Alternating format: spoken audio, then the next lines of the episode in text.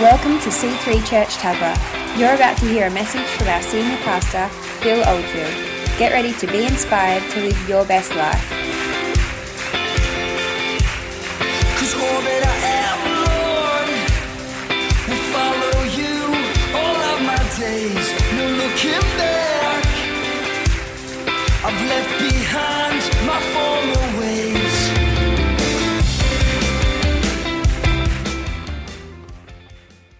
Our theme this month is When Love Comes to Town. When love comes to town. When we started this church 20 years ago, love came to town. We had one key, one key game plan release the love of God. The true story of Christmas is the age long story of God's unstoppable love for the human race. It is the story of how God sent his Son, our Creator, to be born in dirty stable, heralded by majestic angels, worshipped by humble shepherds, adored by dignified wise men. He is the fulfillment of God's promised plan for forgiveness and restoration. By accepting the gift of Jesus, we can overcome the power of darkness, power of sin, and be transformed by the presence of His light and His presence and be that light. If we let God rule in our heart today, if we let God rule in our heart with anticipation of His coming return, of course, but to live our best life now, even unto 90 odd years, 100 years. One of my friends put up his granddad and he's 99. I love that. Help rebuild broken creation, reestablish goodness and godly rule on the planet. That's the sort of glorious hope that we have in Christmas. Emmanuel, God with us. Give it up for Luke Boyd this, this year for preaching great messages. I didn't, I got called out. I was just about to hear your message, and I got the, the, the, the bad, the good news of my father's um, bowing out process at the hospital, and I, I left you guys to it, and apparently you did so well, C3. I tip my hat to you. Thank you so much. Emmanuel, God with us. Isaiah 7:14 says, Therefore, this is a prophecy 700 years before Jesus came, and it says this, Isaiah says this, Therefore, the Lord himself will give you a sign a sign. What was that sign? The stars. The stars, the birth of Jesus. Ultimately, the virgin will be with child and will give birth to a son and will be called Emmanuel. What's Emmanuel mean? Emmanuel, Luke, what's it mean? God with us, His presence.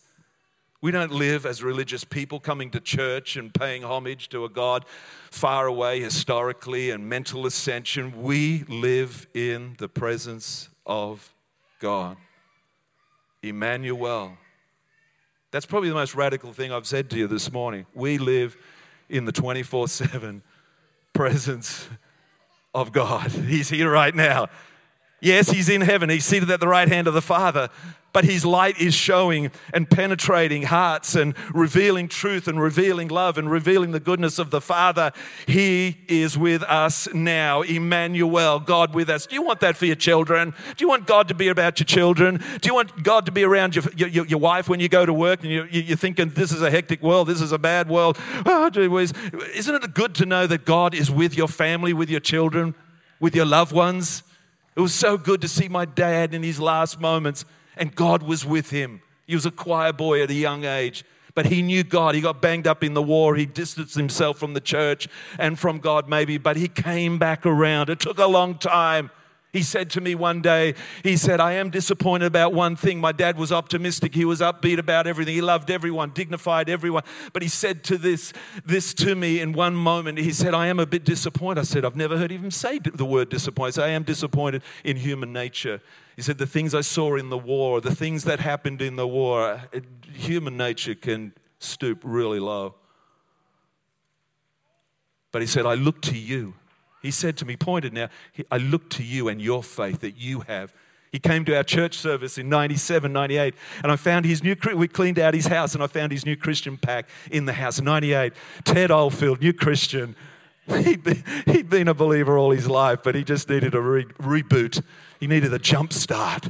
because he'd been through a hectic world. He lost his first child, placed the little box in a grave, six weeks old, my oldest sister. I'm the actually second born in my family. He lost his father, tragic industrial accident. His father was in the prime of his life, 35, fell off a dock, dock wall.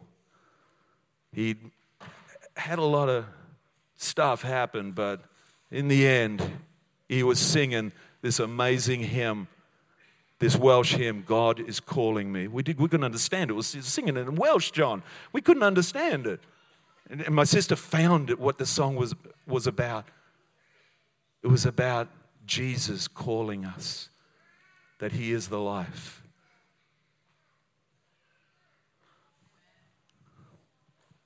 He is the life. You are Emmanuel. Hope is coming. Hope is coming.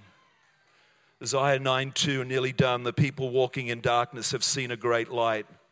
On those living in the land of the shadow of death, a light has dawned. Did you get that? That is, that's powerful.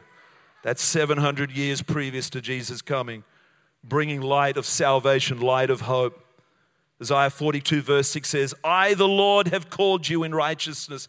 I will take hold of your hand. I will keep you, and I will make you to be a covenant for the people and a light for the Gentiles. That means us being a light to all our friends and family in our community. If you can just only acknowledge the fact that Jesus Christ is the light of your world and then allow God to reveal his light through you, just that alone, man, you're doing so well.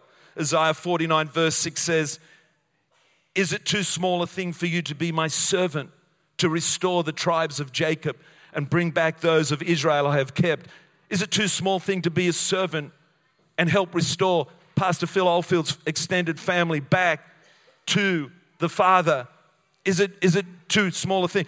I will also make you a light for the Gentiles, that my salvation may reach to the ends of the earth. Matthew 4 16 says it like this The people living in darkness have seen a great light. On those living in the land of the shadow of death, a light has dawned. That's, the, that's what we're talking about. We're talking about a great spiritual light that revealed the condition of our own life, that gave us illumination of who Father God is a brilliant Father, loving Father, forgiving Father, a Father that will track you down, never relinquish His love for you and His quest to see you saved, restored, prospering. He truly wants to bless you through his son's love. He truly wants to bless you. And that's what's happening right now. Jesus, just, just, just pray for a moment. Jesus, shine right now to our friends and family. Help us, Lord God. Help us be that light. Colossians 1:27 to them God has chosen to make known among the Gentiles the glorious riches of this mystery which is Christ in you, the hope of glory. People who are born again, saved, given their life to Jesus, they have Christ in them. It's when love comes to your heart. It's when love comes to your family. It's when love comes to your children. It's when the light of the glory of God comes to your family, your children, your community, your church. It's brilliant. It's when love comes to town. But still, maybe you're asking, what will God's light do for me? This is a practical thing. First, light reveals the truth. Psalm 36, verse 9, nearly done. For with you is the fountain of life. In your light we see light. Ha! In your light we see light. Two, second, light provides direction. Where do we go in life? How do we navigate through circumstance and trials? On what will be our base of goals or happiness? The Bible teaches in Psalm 25, verse 5 Guide me in your truth and teach me, for you are my God and my Savior, and my hope is in you all day long. Psalm 119, verse 105 says, Your word is a lamp to my feet and a light to my path. Whose favorite scripture is that?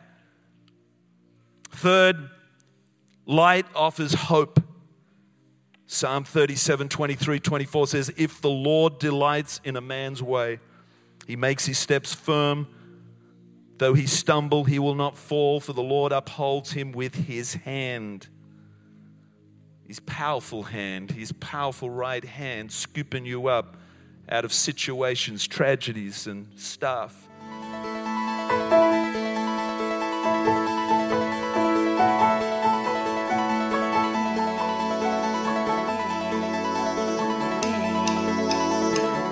We hope you enjoyed listening to this message. For more information on what you've just heard or how to visit us, go to c3tuggerah.org.au. We hope to see you at church soon.